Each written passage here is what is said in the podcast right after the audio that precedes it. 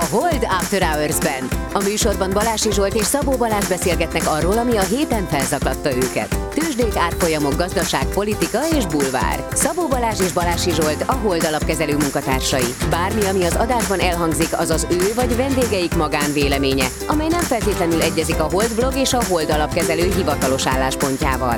A műsor szórakoztató céllal készült, befektetési döntések alapjául nem kíván szolgálni. A Hold alapkezelő ügyfelei és alkalmazottai egyaránt rendelkezhetnek pozíciókkal az adásban tárgyalt pénzügyi eszközökben. Na hát üdvözlünk mindenkit! Jó reggelt, sziasztok, szia Ági. Üdvözöljük, így van, chief, chief, chief economistot, az utétól, az utétól és a moltól, Horváth Ági, szia Ági! Sziasztok! És na előre bocsátom, tehát nekem, aki hallgató, az, a, az, a, az valahol a barátom, mert átesik egy folyamatos tesztesnek. Tehát Balázs az hetente borul ki, hogy nem szabad így ügyfelekkel, meg MOL chief ekonomisztokkal kommunikálni, mert nem érti, hogy, hogy, de, hogy de lehet. És ugye... Majd Ági megmondja, hogy lehet-e. Így van, majd kiderül. Ági, Ági itt most a, izé a, a próba, próba, és Ágirak fölkínáltuk, hogy van, van a Safe Space szakértőknek föntartott adásunk is, hogy akkor külön blokk, és akkor jöhet oda, de azt mondta, hogy nem, ő jön a hardcore adásba, úgyhogy, úgy, úgy, ezek után, ezek után nem, ne halljunk semmi ízét utólag. Na, úgyhogy kezdjük a legaktuálisabb kérdéssel, tehát mert szerintem egy millió UTE, UTE szurkoló hallgat minket, és meg, most megkérdezzük az Újpest vezető közgazdászát, hogy miért kellett az Újpest, az UTE a molnak. Hú, az így kávé helyett ébresztőnek. Így van. Uh, hát bele a sűrűjébe. Sziasztok, Horváth Ágnes vagyok. Igazából az UTE, az kicsit olyan érzésem van most, mármint, hogy ilyen kicsit van rajta sapka, nincs rajta sapka, tehát a MOL az ugye 2016-ban már bejelentette az elsők között, hogy a hagyományos üzemanyaggyártástól ugye el, elmegy, és, és ilyen non-fuel irányba, akkor még az ugye petrokémia és kávé, gasztró és egyéb új bizniszek voltak. Hát ez nagyon nagy, ez, ez jó indítás. Ez, nagyon nagy Én azt mondanám, hogy nálam az UTE ebbe a Matrixban nem csak, hogy non-fuel, hanem non-fosszilis, tehát hogy én azt gondolom, hogy az... Ez nem igaz, mert karbon alapú. Nem, nem, nem, szerintem a UTE miatt egyetlen széndiokszid kvóta kereskedőnknek se lesz álmatlan éjszakája, tehát hogy ebből a szempontból szerintem diversifikációs iránynak mindenképpen jó, Komolyabbra fordítva szót, nyilván ez egy nem, nem az én döntésem, de szerintem a MOL nem új szereplő a sporttámogatási piacon. Tehát, hogyha láttátok a jégkorong, kézilabda, egyéni sportágak, úszás, vívás, tehát hogy szerintem nem is foci szűz, tehát ez egy jó néhány környező országban a kupát, azt a MOL, MOL adja a nevét hozzá, a Fehérvárhoz megnéztem a felkészítőbe 13 éve, évig ugye támogatta, tehát hogy kapcsolódik a focihoz is, szerintem a sporthoz is, olimpiai évében vagyunk. Igen. Lehet mondani aztán, a legnagyobb kritika az, hogy aztán egy ilyen kevésbé zöld, inkább lila jövőt vetít elő e- ebbe a szegmensbe. Talán Így van. ennyi. De ugye... Ez nem, nem volt könnyű kérdés elsőre, nem, nem, nehéz ezt magyarázni, úgyhogy nem vártuk el a... Igen. ez, hát, na igen, igen. Azért, azért, azért, tehát azért tegyük meg azt a különbséget, hogy másik támogatsz valakit, vagy megveszed, és innentől kezdve gyakorlatilag egy szakmai, tehát te vagy a, nem Jó, tudom. de szerintem fogadjuk el Ági válaszát, ennél jobbat, ennél jobbat nehéz kihozni ebből a nehéz helyzetből. Tehát, hogy érted, ki kell tanulnod egy új szakmát. Egy kicsit izgultunk Ágival, hogy, hogy csináljuk meg most már gyorsan az adást, meg ki tudja még milyen iparágba ugrik be a MOL, és akkor ki kell tanulni azt is. Úgyhogy, na figyelj, mondd meg azt, Ági, hogy általában mit csinál egy chief economist a MOL-nál? Mi a, mi a nagy kontribúciód? Hát, hogy általában mit csinálsz, nem tudom, azt tudom, hogy én mit csinálok. Ö, Hát, nem, előtted volt, ugye, bocsánat, ugye előtted volt. Varró László, ő nem, volt, Zsoldos István. ugye? utána Zsolt, Zsolt sem nem volt nálunk még a Zsopi, stúdióban, ja, de igen. előtted volt, és ő már volt a izénkben, Zsopi nem volt még nálunk? Zsopi nem, igen, és akkor ugye most vagyok én elvileg.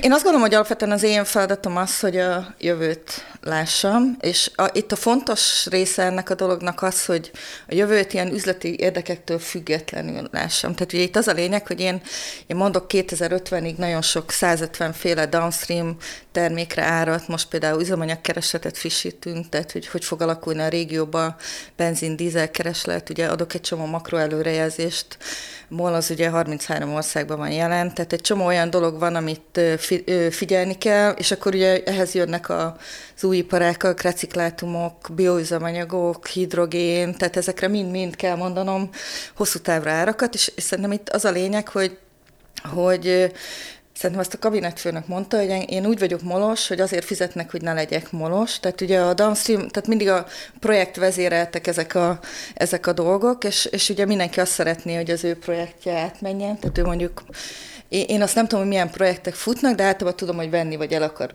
vagy eladni akarom valamit, mert ugye mindig jönnek és csapkodják az azt, hogy túl magas a premissza azon a soron, vagy túl alacsony, tehát onnan azért tudom, hogy És akkor mit csinálsz? Milyen... Akkor mit csinálsz? Hát megpróbálom megvédeni a mi előrejelzésünket, és, és, és állni, mint a kőszikla. Ugye ez, ez a, szerintem ez a legfőbb feladatom, de alapvetően nyilván előrejelzéseket készítünk, illetve olyan, ö, olyan kérdéseket válaszolunk meg, amire kevésbé van kapacitás házon belül. Ö, optimalizációs feladatokban, tehát a módszertanban, a modellezésben, ahol tudunk, segítünk igazából, akkor meg szoktak találni minket. Jó van. Meg validálni nyilván a Akkor ez ilyen nagyon hagyományos foszilisnek tűnik, és nem annyira a non-fiel szegmensben kell elemeznetek. Hát elvileg ugye áramárat is jelzünk előre, ott aztán van megújuló rendesen, ugye ahogy mondtam, bioüzemanyag, ezeknek a, a műanyag reciklált, igazából min, minden, amiben, tehát amire projekt van, az abba, arra általában kérnek premisszát is. Aha, aha. De Ez egy... nem mindig én adom, tehát én nem értek mindenhez, meg a csapatom se, hanem van, amikor külső tanácsadótól kell megvenni, de azt is ugye ki kell választani, el kell dönteni melyiket, tehát ki, kibe bízunk meg, kibe nem, tehát egy csomó olyan dolog van, ami, ami, ami azért külső segítség is van, meg a, egyébként az üzleti szegmensekben is mindenhol van business support team, meg, meg nagyon jó szakemberek. De ugye egy új Pest labdarúgónak az értékét sem tudod, fogadjunk, minden ezzel nem kell válaszolni. De nem. Ez egy elég egyszerű válasz. Igen.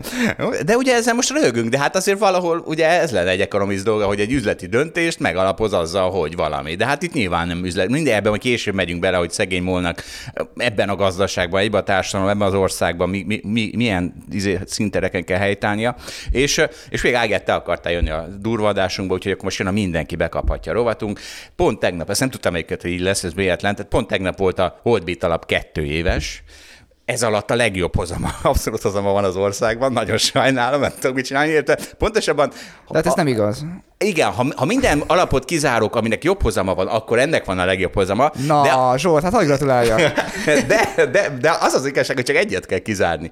És azt se én zártam ki, hanem a portfolio.hu, mert de, de mert... mert még túl kicsi, még a te alapodhoz képest is az, az alap. Nem, az kb. akkora. Kb. De mindjárt arra rábeszek, de, de, de csomó szakmai hallgatónk van. Tehát aki tud olyan abszolút hozam alapot, aminek két év alatt több mint 56% volt a hozama, az barancs írja meg, és Szóval van egy a Erste Local Strategy befektetés alapának 63% volt a hozama, Dudás Máté a kezelője, gratulálok neki, írtam is neki, hogy ezt hogy képzeli, és visszaírt, hogy ez egy olyan alap, ami a magyar tőzsdére fókuszál, tehát csak magyar részvények vannak benne, és magyar kötvények, és azon belül abszolút hozam alap. És a Portfolio.hu nem szokta berakni az abszolút hozam alapok közé, úgyhogy akkor én is boldogan kiraktam, kiraktam a ranglistából. Hát igen, mert ugye az olyan abszolút hozam alap, amiben nagyon sok a részvény, az már nagyon korrelál egy részvény alappal, és akkor lehet, hogy az ilyen alap. De egy kicsit a tiéd is ilyen, abban is sok a részvény. Hát De az, az, nem baj, tehát a te döntésed meg a... Hogy hát hívták az. az úri embert? Dudás Máté. Dudás Máté döntése volt biztosan, hogy sok részvényt tart, és most jól csináltátok az elmúlt két évben. Így van, na, hogy sajnálom, Ági, megyünk vissza mindjárt, de egyébként elmondom de neked. gratulálok. Ezt a, igen, már akartalak kérni, Ági, csak én néztem rá, hogy te mikor fogsz gratulálni. Meghívtunk a podcastba, gratulál az Zsolt. Pontosan, ezért hívtunk a podcastba, gratulálás. A, itt van egy izé, Concord egy mondat, a, leg, a, a large cap fund managerek az elmúlt tíz évben 86%-ban alul teljesítették a benchmarkot, na, hát ezt a Holdbit nem lehet elmondani, és, és akkor Ja igen, azt is mondhatod volna, hogy boldog születésnapot. A lányok mindig ezt mondják, hogy boldog születésnapot. Érted, most volt két éves az alap, azért van ez a izé. Nem, nem mondod, jó, jó van, na ez, ez is lesz majd téma, Ágia, mindig, mindig izé ezzel, ezzel jön nekünk a Facebookon, hogy mi nem, nem respektáljuk kellően ezt a férfinői egyenlőséget.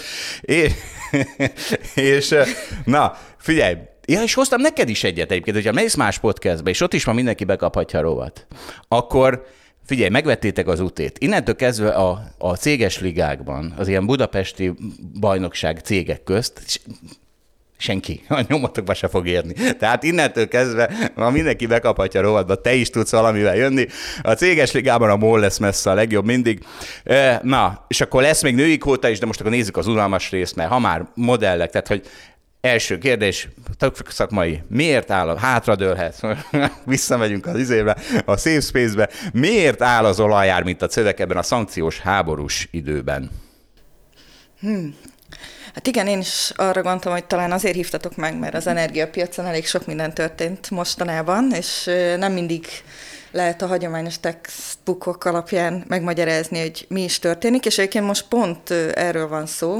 De hát az utemiért hívtunk, sajnálunk, igen. Nem, nem, ezért hívtunk, csak Zsolt felvezetője 10 perces, és most, most a végére. Szerintem vissza, visszatérünk majd az utére, de hogy akkor az olaj, ami ugye kevésbé lila, én azt mondanám, hogy ugye eddig ugye az olajárat alapvetően szerintem a kínálati sokok mozgatták, így az eddigi hosszabb történeti visszatekintésbe, és ugye amit most látunk, a tavalyi év ebből a szempontból nagyon érdekes volt, ugye éveleje van, ilyenkor ilyen évértékelés van, visszatekintünk, meg mi történt 2023-ban, és azt láttuk, hogy egyébként a maga a nyersolaj, kőolajárnak volt az egyik legkis, tehát a legkisebb volatilitása itt az energiaforrások, meg a különböző egyébként finomított termékek, meg egyéb ilyen energiapiaci termékek között, közül, és ugye ez egy nagyon érdekes dolog, mert, mert ugye az évelejét ezt még úgy kezdtük, hogy 22. decemberébe lépett életbe a, az orosz kőolaj tengeri szállítására vonatkozó tilalom, tehát ugye azt gondoltuk, hogy ebből lesz egy ilyen logisztikai kihívás. Az OPEC azért többször meglepett minket évközben, hogy sokkal nagyobbat vágott, mint amit bárki gondolt volna, és tényleg okozott meglepetést. Aztán ugye jött az izraeli-hamaszi konfliktus, és még az év végére sikerült egy kis ilyen jemeni támadás, vagy hát ilyen huszi támadásokkal a, a vörös-tengeri szorost is megakasztani. Tehát, hogy igazából azt várnánk, hogy ha, ha a múltba tekintünk vissza, akkor itt ilyen borzasztó rángó, viszonylag magas olajáraknak kellene lennie, és és és ehhez képest óriási meglepetés, hogy egy nagyon szűk igazából, ilyen, ilyen 75-90, egy, talán szeptemberre volt, október elején egy kicsit 90 dollár per hordó fölött a brand kőolajára, de úgy egyébként egy ilyen nagyon szűk sávban mozgott, és egyébként beleilleszkedett nagyjából ezekbe a hosszú távú átlagokba is, tehát hogy még azt sem mondhatnám, hogy drága volt, hogyha így inflációval kikorrigálom ezt az árat. És ez csak, a, ugye ha nem a kínálat mozgatta, akkor ugye ez csak amiatt lehet, hogy a keresleti oldal az viszont húzza lefelé, de egyébként ez nem teljesen igaz, mert a kínálati oldal is számít, ugyanis ugye annak ellenére az OPEC Plus az ugye így feszíti a piacot, és egyre inkább fogja vissza, de olyan szinten, hogy így a globális kínálat 5-6 százalékát gyakorlatilag nem engedi ki a piacra, ebbe beleértem most az iráni és venezuelai szankciókat is, ehhez képest mondjuk a non-OPEC, tehát ugye ez az USA, Kanada, Brazília, ezek azért nagyon, nagyon drasztikusan tudták emelni tavaly a, a kínálatukat. Ugye az USA historikus csúcson termel, és a többiek is tudtak ezt hozzárakni. Tehát ugye van a kínálati oldalon van egy ilyen piac részesedés átrendezés, tehát hogy növeli a non-OPEC plusz a részesedését, de a legnagyobb sztori mindenképpen a kereslet, tehát az, hogy keresleti oldalról ennyire nyomott minden, és ez elsősorban azért van, mert az olajkereslet az ebből a szempontból ugye nagyon erősen összefügg az iparral, és ugye ez a, a kínai lassulás sztori benne van, benne van az, hogy Európa ugye ilyen feldolgozóipari recesszióban van az energiaintenzív iparágak miatt, és egyáltalán az, hogy ezek a kilátások ugye egyre-egyre mindenki lefelé hozza, hogy mennyi ideig lehet még itt velünk az olaj. És ugye ez a kereslet így egyszerűen így, így, így húzza le, annak ellenére, hogy ezek egy, egy hasonló sok, mondjuk akár tíz éve is, sokkal nagyobb mozgásokat eredményezett volna a piacon. Na, de én a, tehát a keresletet azért nem teljesen értem, mert ha azt nézzük, hogy mennyi hordót, ugye úgy szoktuk nézni az olajpiacon, hogy nem tudom, 100 millió hordót fogyasztunk körülbelül egy nap, akkor azért ebben én nem látok omlást. Az oké, okay, lehet, hogy a várt növekedéshez képest nem nőtt akkor át, de azért mondd el majd a pontos számokat. Ha... Csúcson van szerintem. Hát szerint akarom mondani, hogy csúcson van, az én fejemben is az van, tehát most valami 101 vagy 102, vagy nem tudom mennyi, de hogy az igaz, hogy az ipar gyenged, azért össze nem omlott az olajkereslet. Tehát, hogy, és mondok, mondok egy másik modellt, amit majd cáfolj meg, hogy tehát a legtöbb ilyen piacot azt úgy lehet elemezni, hogy szépen meg kell nézni, hogy ki mennyiért tud termelni, és akkor felrajzol az ember egy ilyen kínálati görbét, és azt mondja, hogy akkor mondjuk legyen 100 millió hordó az olajkereslet, akkor azt behúzza oda a kínálati görbét, és akkor ahol a kereslet megy a kínálatot, ott van az ár. Csak ugye az van, hogy ebbe az olajban mindig nagyon számított a politika, mert hogy pont a közel-keleten van a sok olaj, ami egy ilyen nehéz és kemény múltal terhelt világ, és mindenki abban gondolkodik, hogy esetleg ha itt újra kitörnek háborúk, akkor, akkor csökken az olaj kínálat, és akkor megugrik. Tehát, hogy szokott rajta lenni, talán mondhatom egy ilyen politikai felár, vagy nem tudom. És akkor ez a durva nekem, hogy, hogy egyébként most aztán tényleg politikai felárnak kéne lenni rajta, és olyan, mint a pont most eltűnt a politikai felár, amikor kitört a háború a közel-keleten, és egyébként folyamatosan jönnek a hírek a huszi problémák miatt, hogy egyébként még eszkalálódhat is, és akkor Hormuzi szorosról is mi itt a Zsoltal itt elő, elővettük, nem tudom, hogy mi lesz Hormuzi szorosról. Mindig hogyha, mindig hogyha Irán esetleg oda teszi magát, szóval, hogy nagyon, nagyon furcsa. És oké, okay, nem esett ki kínál, tehát, hogy persze mindenki az öregodik a, a közelket, hogy mert hogy majd kiesik a kínálat, és végül is még nem esett ki kínálat, de hát bármikor kieshet. Hát hogy, hogy nem pánikolnak a befektetők. Szóval ez nekem olyan értetetlen így is, a magyarázat után is. Szerintem most ezek a sokok így, nem tudom, így kontextusba lettek rakva. Tehát, hogy egy Covid sok után, meg mondjuk az orosz háború kitörése nek a sokja után ezek a sokkok így meglepően kicsik. Tehát, hogy már maga a diszrupció, ami emiatt, emiatt lehet, az ehhez képest szerintem relatíve sokkal kisebb. Tehát mondjuk úgy, hogy kicsit reziliensebbek lettek, kevésbé pánikolnak. Nem a, kell hisztizni. Ági velem van, nem igen. kell hisztizni, Kevésbé Balázs. hisztiznek a hát mondjuk a negatív olajár után, igen, ott már, már mit hisztizzünk, ugye? Tehát, De azért az orosz háború, tehát ugye 22 február vége, márciusában ott azért durván megemelkedtek a, tehát ott, amikor, amikor megijed a piac, hogy tényleg lesz kínált kiesés, és mondjuk tényleg nem lehet lehet átrendezni egyik napra a másikra a világpiaci kereskedelmet, vagy ki tudja, akkor azért látszik, hogy reagál a piac. 140 dollárig ment föl, ugye? Most akkor igen. Igen, igen, így reál, reál szempontból. Ugye, de hogy az a lényeg, hogy szerintem ezekhez a mínusztól 140-es sávban... Nem volt szerintem 140. Nem, nem. Mínusz 40 volt. Plusz 140 ne, volt? Nem volt plusz 100. Nézd meg, biztos. Mínusz 39 dollárra benne. Az igaz, az de hát a plusz... Itt van 139 dollárra Brent. Tényleg, olyan magasra is felszúrt. És ez Rövid ideig, pár hétig 22, volt. harmadik hó 11. Na jó, pár akkor nem vitatkozom. Ketten vagytok, és jobban tudjátok akkor. Szóval szerintem egyszerűen kevésbé hisztiznek egyrészt, másrészt meg tényleg megégették magukat ezzel, hogy, hogy felteszik a téteket arra, hogy ki fog esni, és aztán mégsem. Meg szerintem nagyon ügyel a a piac is arra, hogy én azt látom legalábbis, ugye azt mondtam, hogy a kínálati oldalon egy ilyen 5-6 százalék már ki van vonva a piacról, tehát hogy nem nagyon tudják már jobban csökkenteni. Ezt, ezt mindig elfelejtik a, az emberek szerintem, hogy, hogy az olaj termelés, ez nem olyan valami, amit így kibekapcsolható egy ilyen piros gomba, hanem ott, ott, ott nem tudod egyrészt bizonyos szint alá nem is tudod vinni, mert akkor ugye nagyon nagy esélye nem tud újraindítani ezt a mezőt, nagyon költséges, ugye nagy a fix költségei is változás. Igen, tehát, hogy tárolni se lehet, tehát hogy egy csomó dolog van, ami, tehát hogy ennél jobban igazából hogy nagyon senki nem akarja csökkenteni. Tehát, hogy most vagyunk ott szerintem a közel-keleten, hogy Szaúd-Arábia, amikor azt mondja, hogy mégse 13 millió hordóig akarja emelni a termelés, hanem csak 12 millió hordóig, az ugye azért is van, mert valószínűleg ennyit tud komfortosan, nem tudom, termelni. Most nagyjából 9 millió hordót termel naponta, tehát hogy itt innen még egy ilyen plusz hármat úgy is tud ugrani, hogy lejjebb vitte a hosszú távú céljait. Tehát, hogy nagyon... De az ilyen olajpiaci elemzésekben én is mindig olvastam, hogy hát Szaudarábia kamuzik, hogy ő nagyon tudna növelni termelést, de valójában nem tud. Minden elemző ezt írja. Nem tudjuk, hogy kamuzik-e, de, de biztos, hogy neki van a legnagyobb ilyen spare capacity, amit ugye a, a, piac, a piaci szakszó, tehát ők tudnak a legtöbbet addicionálisan reagálni, hogyha ha valami, ha szükség lenne erre.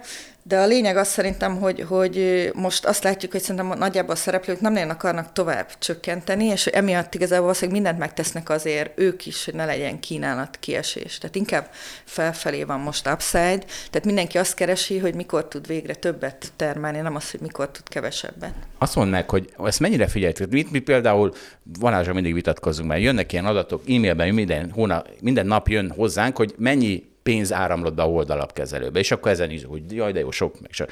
Ti mennyire csináljátok ezt, hogy úristen, de jó, most épp emelkedik az olaj, vagy nem emelkedik az olaj, örülünk a molnál, nem örülünk, a... ez mennyire figyelitek, mennyire érdekel? Hát szerintem ezt csapata válogatja, meg üzleti szegmense.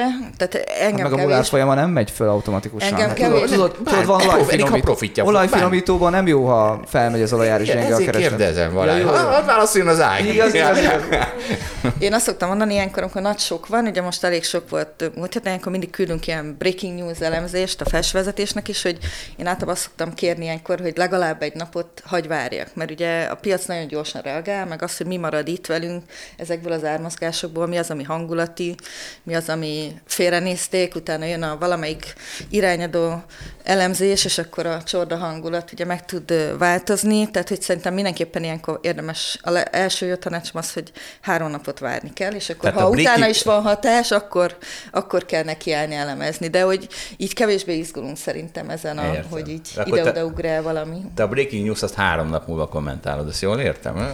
Ö, ide, ideális esetben, de ha kabinet gyorsabban kéri, akkor gyorsabb. kabinet, hamarabb. micsoda szavak? Nekünk is egy kabinet, Balázs. Valaki mit csinál egy kabinet, majd mondjátok el.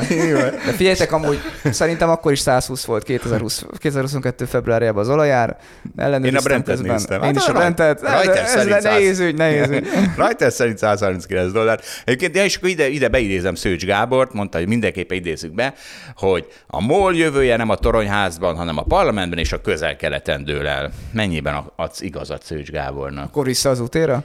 Hát ez kicsit vissza az útéra, de az, azért a profit az nem nem, nem tanultok elég gyorsan. Ugye szerintem ez a jövő, ez, ez nem, nem ettől függ, hanem Brüsszeltől nyilvánvalóan. Tehát, hogy ebből a szempontból szerintem az európai szabályozásnak, meg leginkább az ügyfeleinknek, igényeinek van a, ugye a döntő szerepe most szerintem. Tehát, hogy a, az, hogy a, mi, a MOL termékeire, egyáltalán a foszilis termékekre, milyen igény lesz, milyen kereslet lesz, ez most, most alapvetően az európai szabályozóknál dől el. Rövid távon mindenképpen 30-ig, most már 40-ig is, ha jól értem. És a másik meg egyébként, hogy van, ami, van olyan szabályozás, amit nem is kell betartanunk, mert mondjuk az ügyfél is igényli. Tehát, hogyha kér tőlünk valaki nagyobb reciklátum tartalmú műanyagot szeretne, polimert, akkor, akkor olyat kap. Tehát, hogy ez, és, és ha csak ezt kérik, akkor csak ezt adjuk. Tehát, hogy a, a független attól, hogy mikor kellene És van ilyen irány? Láttok ilyen irányt? Nagyon határozott ilyen Ö, Vannak ilyen szegmensek, ahol igen. Tehát vannak olyan szereplők már, akik ilyen szempontból önkéntesen kicsit ugye mennek előre valami társadalmi felelősség, vagy egyéb elhatározásban, mert szerintem üzleti alapon ezek még nem érik meg. Igen, vagy át tudja hárítani az árat a végső fogyasztóra, nem tudjuk, de hogy, de hogy vannak olyan ügyfelek, akik ezt kérik, és ha mi nem tudjuk adni, akkor máshoz mennek. Tehát, a, a saját lelkük megnyugtatása miatt, vagy ezt azért kirakják valami ízére, hát, hogy mi... Én nem beszélgetek velük, nem ezt beszél. tőlük kell megkérdezni, de, de szerintem itt most szabályozási, európai szabályozás az, ami, tehát ez a nagyon erős, az a Green Deal, és, és egy nagyon részletes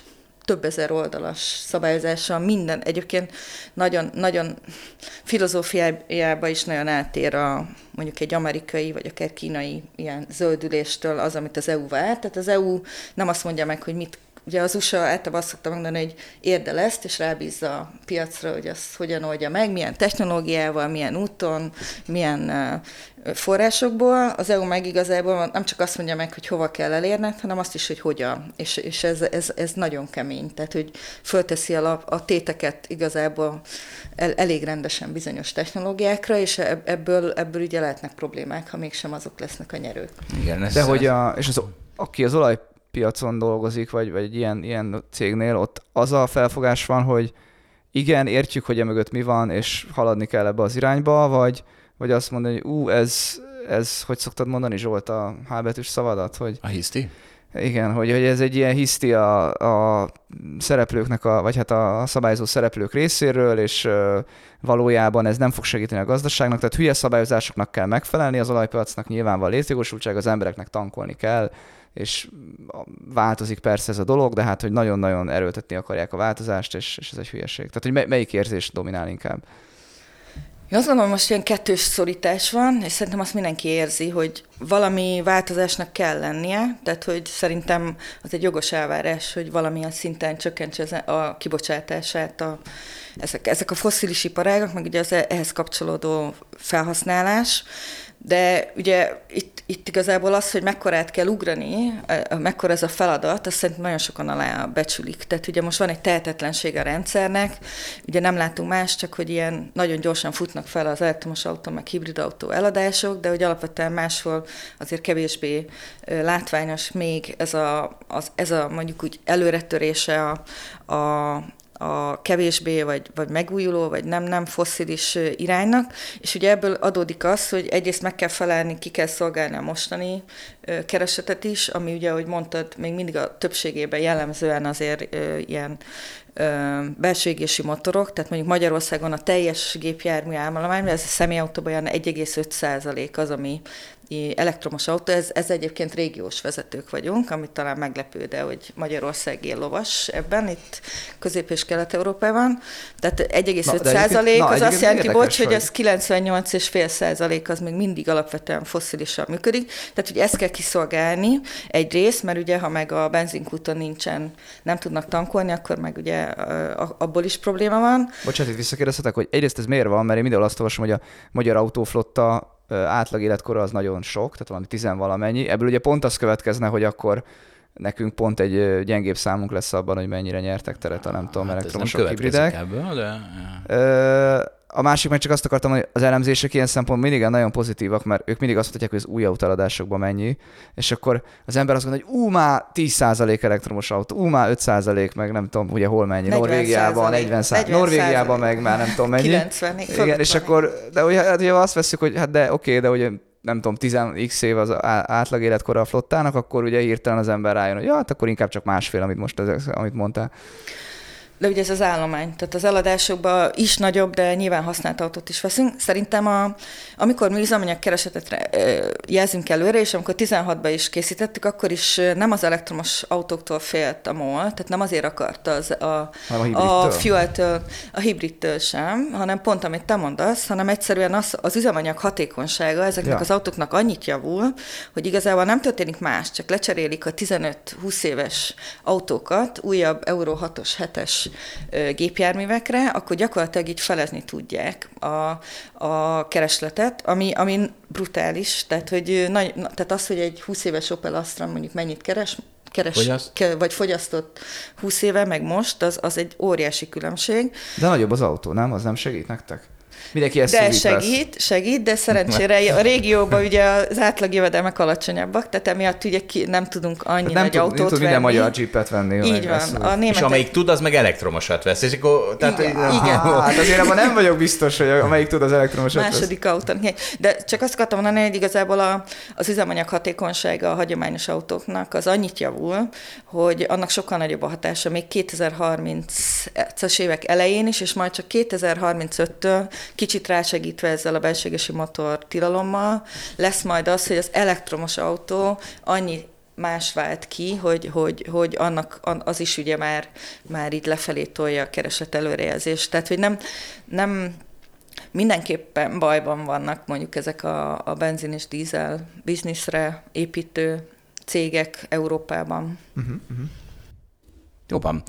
Csomó kérdésem van, de Zsoltot hagyni kell, hogy te vezess nem, végül. Hát, nem tudom, honnan indultunk, mert szerintem nem válaszoltam, nem emlékszem, hogy honnan, mi, mi, mire indult ez. Mert a... De, de hát ugye nem az volt a kérdésem, hogy miért jól Magyarország a régióban, az végülis arra nem adtál választ, de... Azt, azt egyébként nem tudjuk. Na hogy jó, de ez nagyon... a jó, bocs, tehát álljunk meg, tehát az a másfél százalék az azt jelenti, hogy a második jó, a az 1,4 százalék. Igen, igen, de az ez nem egy 35 százalékos. fontos, hogy az az új autóeladásokban az már lehet, hogy 12 és 9, és akkor Olyan 40 százalék, de nagyon nagy az eltérés egyébként Nyugat-Európa, meg De kelet 40-ben benne van valami hibrid is, hi, meg nem, nem a kelet, közép és kelet-európai országok hibrideket vesznek, nyilván ebbe a töltési hálózat is benne van, egy kockázatkerülés, Nyugat-Európában meg inkább elektromos autó, tisztán elektromos autókat, tehát hogy egyébként ez is segít, mert ugye ezek, ezek ilyen benzines hibridek, ezek, ezek a mild hibridek, nem a, nem a konnektoros hibrid, hanem a mild hibrid, abban ugye az igazából egy kicsit még üzemanyag hatékonyabb benzines autónak számít.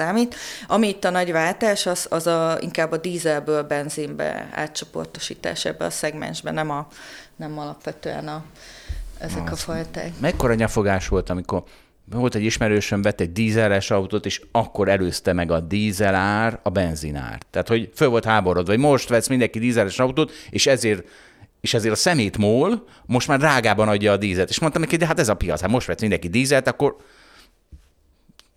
nem tudom, mondj valamit, ha nem, nem, még, még kiegészítem, tehát a MOL még azért is szemét, hát ugye most mondtad ezt, hogy megbeszéltük most vagy 120 vagy 140 volt az olajár februárban, de hogy ugye ha amerikai inflációval kikorrigáljuk, akkor már láttunk sokkal magasabb árakat mondjuk 2009-ben, tehát reál értelemben nem is olyan magas ez az ár, mert 10 év alatt vagy 13 év alatt volt egy csomó infláció.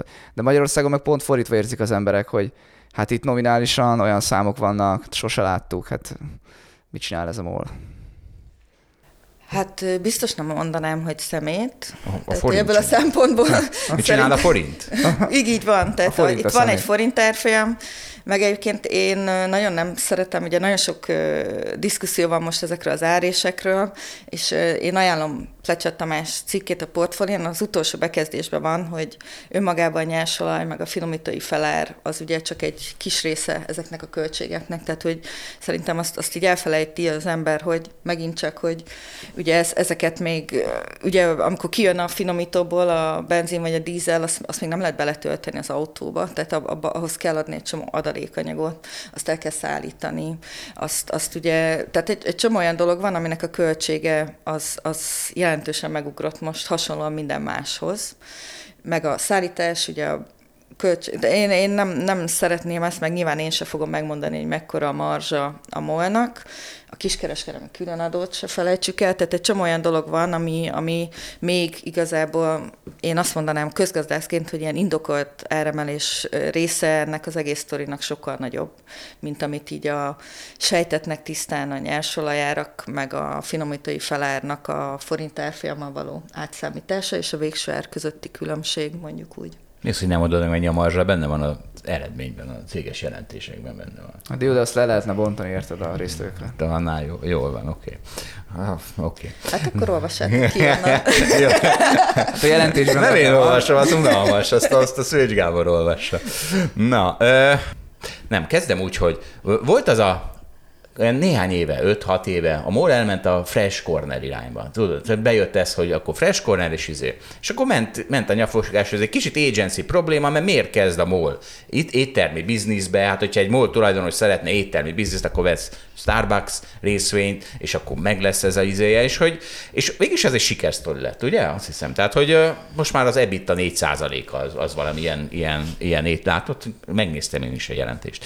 A, az most már a, a, például ebből a, a Fresh Corner. Szóval ez, a, ilyen mi ez, vendéglátás üzletágból jön, és, és akkor azt mondom, hogy akkor ez mégse agency probléma volt, mert ugye van az agency probléma, hogy egy management nem feltétlenül azt a érdeket képviseli, amit a tulajdonos szeretne, de közben, és akkor ez a Szőcs Gábor üzlet, hogy a MOL amúgy egy owner-operated cégé avanzsál. Tehát, hogy rengeteg a managementből, rengetegen vettek MOL részvényt, és hogy most már akkor így, így ebből a szempontból talán javul ez a agency problémától való tartás. Ez erre mit mondasz?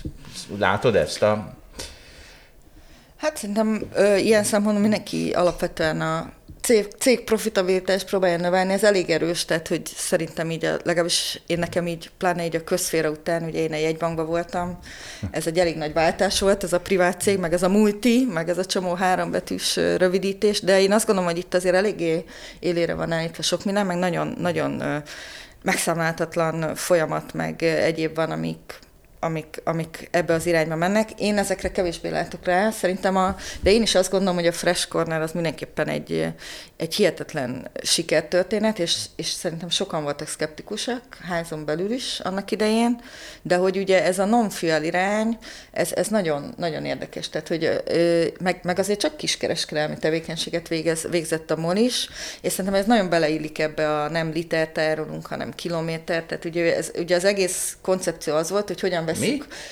Tehát ugye ez az egész koncepció, meg a kávé, Én ezt értem, de, de a kávé meg a hotdog, az ugye onnan jött, hogy hogyan vesszük rá az embereket, ha már nem kell tankolniuk, mert elektromos autójuk van, hogy megálljanak ugyanúgy a mi, mi töltőállomásainkat. És akkor innentől már nem benzinkút, ugye, nem, ugye ez egyébként petrol station angolul is, hanem egy ilyen service center. Hanem Zsolt, egy, ilyen... egy ilyen élmény, érted? Igen, az élményért élmény. állsz meg a autópálya Tehát, szélén. Meg... állok meg. Hát, azért az, is, az, az, is fontos, az, az, is fontos. Az is pénzbe kerül, azt hiszem. Így van, de mondjuk ha, ha megállsz, hozzászoksz ahhoz, hogy megállsz egy kávéra, egy hotdogra, ami még ízlik is, ugye, meg mondjuk vécézni, és mellette mondjuk egy gyors töltőn is tudod majd az elektromos autóra tölteni, nem csak mondjuk tankolni. Ugye, tehát, hogy igazából ez egy ilyen hozzászoktatása, vagy, vagy, vagy megpróbáljuk igen a fogyasztókat meg, megtartani, és menni, menni olyan. És, és ugye ehhez kapcsolódik egy csomó minden, ezek a csomagfelvevő pontok, kapcsol, csomó olyan szolgáltatás lehet ehhez kapcsolni, ami, ami ugye a értelmét, értelmet próbál adni annak, hogy ennyi, ennyi mondjuk töltőállomás vagy szolgáltatás központ legyen. Tehát e, e, ez tényleg erre, erre irányult, hogy oda, oda szoktassuk a fogyasztókat. Tehát ne aggódjunk. Ugye ez most szerintem ilyen hot topic, hogy Covid után, meg az energiaválságban tényleg sok olajvállalatnak ugye a profitja megnőtt, de mondjuk az, hogy a, és hogy Nyugat-Európában is, meg külföldön is voltak elvonások, de ez nagyjából ilyen 5% körül volt, nálunk meg ugye majdnem a fele, tehát ilyen 45% volt. Tehát, hogy ami Nyilván kihat arra is, hogy mondjuk erre milyen lehetőségei vannak a cégnek, akár új beruházásokra, vagy hogyan ter, ter, mire, mire tervezhet, mire nem. Tehát magát az üzletmenetet azért nem, nem segíti, és ugye még mindig nem látjuk, hogy mindig ezekből az átmeneti, meg különadókból valahogy mindig itt maradnak velünk. Valamikor. Amikor a Zsoltán megbeszéltük ezt a különadó kérdést, akkor na ott egyébként ilyen nagyon furcsa dologra jutottunk mi is, hogy valójában, ha valamikor extra profitadót lehet kivetni, akkor most van, mert hogy egy kicsit a politika okozta azt úgymond, hogy mi, mivel megvettük a orosz, olcsó orosz olajat, amiből lett egy csomó profit, akkor azt már elveszi a politika, és akkor, hogy politika adta, politika vette el mindkettőt. Ez egy iszonyatosan egyszerű megközelítés, mert hogy nyilván ezek egyáltalán nem. lehet, hogy mi van, ha 100 adott és 80-at vett el, vagy 80-at adott és 100 vett el, meg az, hogy hogy adott, az morálisan oké okay Tehát, hogy egy csomó, csomó dimenziója van, amit most nem fogunk tudni itt kifejteni. Egyébként csak azt akarom mondani a kommunikációs oldalról, hogy hát szerintem az senkitől nem elvárás, hogy azt mondja, hogy a különadónak örülnek a, a, a cégeknél, úgyhogy, úgyhogy azt biztos lehet mondani, hogy bármelyik szektorra is vetnek ki különadót, akkor általában abban a szektorban a szereplők nem örülnek, úgyhogy, úgyhogy szerintem ez így, ez így oké. Okay. Na mindegy, tehát azt akarom mondani, hogy egy, egy, egy országnak a nagy olajvállalata, szaralisták vagyunk a régióban, akkor, hogy így, így kimeneküljünk ebből a nehéz témából, azt lehet mondani szerintem, hogy, hogy itt, itt mindig lesznek nehézségek, és mindig lesznek másfajta elvárások is. Tehát ez nem Amerika, hogy csak a profit érdek diktáljon.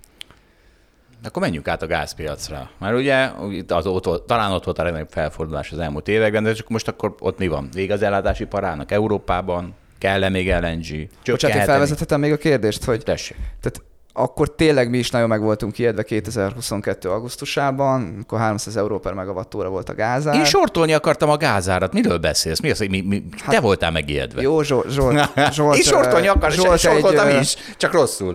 Na jó, tehát a, a Zsolt azon is nyert. Minden nem nyert, tehát ez az, ja, hogy még tudtam, nem, hogy esni fog, és nem nyert. Csak tudta, hogy hogy kell nyerni. vezet, nem? És így is Két év után. Na, tehát, hogy akkor ha nem is attól féltünk, attól nem féltünk, hogy sokáig 300 marad, de attól, hogy mondjuk 100 marad, vagy 150, attól igen, és az is nagyon, nagyon kemény lett volna. És akkor mindig mondtuk, hogy hú, most aztán megtudjuk, hogy hogy működik a piac. És uh, csak egy gondolat hozzá, mert pont erről leveleztünk múlt héten, és akkor majd kérlek erre is reagálj, hogy, hogy uh, az európai ipar az általában véve nem omlott össze. Tehát az történt, hogy körülbelül az termelésben, tehát hogyha egy ipari outputot nézünk, akkor az európai ipar az nem csökkent, annak ellenére, hogy egyébként az energiaárak ugye nagyon növekedtek, ezért a gázfogyasztás az európai iparon belül csökkent vagy 20%-ot, és az viszont tartós volt, tehát az nem augusztus volt, hanem az egy évig, másfél évig, ma is, még ma is sokkal kevesebbet fogy az európai ipar, és hogy az elképesztően érdekes, hogy és akkor most itt a piacot védve, hogy nem kell a gonosz állam, tessék, Zsolt, veled vagyok, hogy tényleg ez, ez nagyon szép látni, hogy, hogy 20%-kal csökken az energiafogyasztás, az európai ipar nem omlik össze. Egyébként a német ipar az, az rosszabb, hogyha kiemeljük belőle Németországot, Európán belül, tehát a német ipar azért jóval többet esett, tehát az mondjuk esett nem tudom 5-7%-ot. De csak azt akarom mondani, hogy a másik, amire kíváncsiak vagyunk, az az, hogy mondtuk, hogy majd lesznek beruházások, majd lesznek beruházások, azt mondom, nem olyan, és akkor néztük, hogy akkor milyen, ugye mi, mi távolról nézzük a dolgokat, alapkezelő azért nem ért nagyon részletesen sok mindenhez, de egy kicsit mindenhez, hogy néztük azt, hogy, hogy akkor milyen beruházások vannak Európában, és akkor nekem is így öt, öt név, hogy akkor ott van vezeték, itt van vezeték, de hát így ezt nem tudtuk kontextusba És hogy mi történt, mert amúgy nagyon nehéz így akkor üzenem a ö, olaj meg gázpiaci elemzőknek, hogy erről valahogy nehéz olvasni, hogy valójában mi történt, mert nehéz kibogozni, hogyha az ember ilyen laikus, vagy közepesen laikusként erről olvas. Tehát én nem tudom megmondani, hogy mennyi beruházás valósult meg valójában. Most itt az európai hálózati dolgokra gondolok elsősorban, és nem arra, hogy Amerikába épült el több LNG kapacitás, meg a katariak elindultak-e, kitágíthatjuk, csak az egy újabb kérdéskör. Hú, hát itt nagyon sok minden van. Az egyik az az ipar, szerintem a, a, azt nagyon-nagyon rendbe kéne tenni. Szerintem ott két részben van, két részre kellene vált, ö, bontani. Az egyik az energiaintenzív, a másik a nem energiaintenzív. Tehát van, amelyik iparágnak, tehát ez a, nyilván az olajfilmegyártás, a acélgyártás, cementgyártás, papírgyártás, műanyaggyártás, vegyipar, ezeknek a gázfogyasztása, ez összehasonlíthatatlan nagyobb, mint nem tudom, az egyéb iparágaknak, és tehát, hogy ebbe a két csoportba jól látod, hogy az ipari termelés az így stagnált papíron a headline, viszont az energiaintenzív iparágak az több mint 20%-kal csökkent a termelésük. Amit mi látunk az az, hogy nagyon sok vegyipari ugye vállalat leállt, illetve stop and go-ba üzemelt, és, és azért látjuk a kapacitás kihasználtságokat is, tehát ott azért ez, ez nagyon durván megütötte. Egyébként elsősorban a német iparat, mert ugye náluk a, az ellátás is problémásabb volt, amiatt, hogy nekik ugye még LNG termináluk se volt, annyira egy lapra raktak föl mindent ezzel a északi áramlat vezetékkel, úgyhogy én azt gondolom, hogy meg, meg egy kicsit csalóka, szerintem a másik, amit az amerikai teljesítményen is látunk, hogy a növekedés nagyon ö, támogatja a hadipar. Tehát, hogy az kevésbé látszik, hogy mondjuk töltényt gyártanak, meg tankot, meg drónt, és akkor ez ugye fölviszi az ipari termelést, de igazából a gazdaság egész kevésbé hogy mondjam, élvezi ennek a, a hatását. Tehát mondjuk úgy van stagnálás, hogy te recessziónak érzed, vagy úgy lehet mondjuk egy enyhe növekedés, hogy még mindig stagnálásnak érzed. Szerintem ez így általában igaz Európára. Tehát, hogy az, az olaj és a gáz, főleg a gázkereset azért nagyon durván visszaesett. Tehát így, ha egy olyan európai nem tudom, kategóriát nézünk, amiben mondjuk benne van Törökország, és akkor azért egy ilyen 100 milliárd köbméterrel csökkent a gázfogyasztás, ami brutális, tehát ugye előtte mondjuk egy ilyen 550 volt, tehát hogy az, az így majdnem az egy és akkor ebbe ilyen több, több, több dolog közre játszott. Első évben inkább az ipar, Nyilván a nagyon meleg tél, az ugye a fűtési igényt csökkentette, és, és ami meg egyébként ezen a télen van, az még a meleg telek között is kiugró. Tehát, és a, tavaly meg még az áramtermelésben is sikerült vissza, visszajönni, elsősorban azért, mert egy évek korábban sokkal kevesebb víz volt, ugye száj, szárasság, vízenergia, meg a szél se fújt, most meg a szél is jobban fúj, mint elvileg szokott, tehát így a szezonálishoz képest is több, meg a vízenergia is sokkal több, tehát a megújuló arány sokkal nagyobb, és így az áramtermelésbe is tudott csökkenni. Én azt gondolom, hogy ebből azért a, se a fűtési ö, igény csökkenés nem fenntartható, mármint nem ekkora mértékben, Ugye az ipari, ipari kereslettel azért azt várjuk, hogy ennek nőnie kell, és nyilván az áramtermelésben meg nagyon időjárás függő, úgy tűnik, hogy, hogy, hogy milyen, milyen teljesítmény lesz, de ott ugye elég magas a, megint csak az európai szabályozók által követelt megújuló arány, tehát hogy az, az, így, az így középtávon nyilván csökkenhet annak az igénye. Úgyhogy a keresleti oldal az brutálisan reagált. Tehát, hogy szerintem itt volt egy, ugye ez a nagyon magas árkörnyezet, ez igazából ugye egy keresleti reakciót váltott ki szerintem, és ugye e, ehhez jött az, hogy közben pedig ezek a kínálati aggályok is ugye valamennyire oldódtak, és ugye ebben benne van az, hogy azért lett egy csomó új LNG terminál, tehát újragázosító terminál, ami, bizt, ami, ami lehetővé tette, hogy az amerikai ugye, meg a, a, a közel-keleti LNG az, az ugye tudja pótolni a, a, a kieső orosz De ezeket hogy kell elképzelni, Németország meg Lengyelország partjainál odaállítottak ilyen úszó, hajóból átalakított úszó, igen, úszó, valami dolgot. Ezek az FSRU-k, Aha. úgy hívják, ilyen floating storage regasification unit, vagy nem tudom, mi ilyesmi a neve. Igen, igen, tehát, de ezek teljes értékű, tehát igazából valószínűleg megvették, ahol ráígértek mindenhol a világon. Én egyébként emiatt mondjuk így állampolgárként kevésbé örülök, mert az azt jelenti, hogy mondjuk a fejlődő világtól vették el, akik emiatt például több szenet használtak tavaly ellentétben a, azzal, hogyha ezek ott maradtak volna, és mondjuk a gázpiacon kevesebb turbulencia van. Tehát, hogy meg ugye ez ugye elvágja őket a, a, mondjuk ettől az átmenettől így rövid és középtávon ugyanúgy, mert ugye most valószínűleg minden új ilyen kapacitás az ide fog Európába jönni, mert még 25 végéig én azt gondolom, hogy most egy ilyen nagyon törékeny egyensúly van, tehát, hogy úgy néz ki, mintha így folyamatosan csökkenne a gázár, de ugye még mindig magasabb, mint bármilyen historikus maximum, amit korábban láttunk. De bocsánat, miért? Most én újra 30 euró per megavattórának látom, ami igaz, hogy magasabb, mint a 22, ami volt, meg a 18, ami volt, de hát azért ez így vállalhatónak tűnik.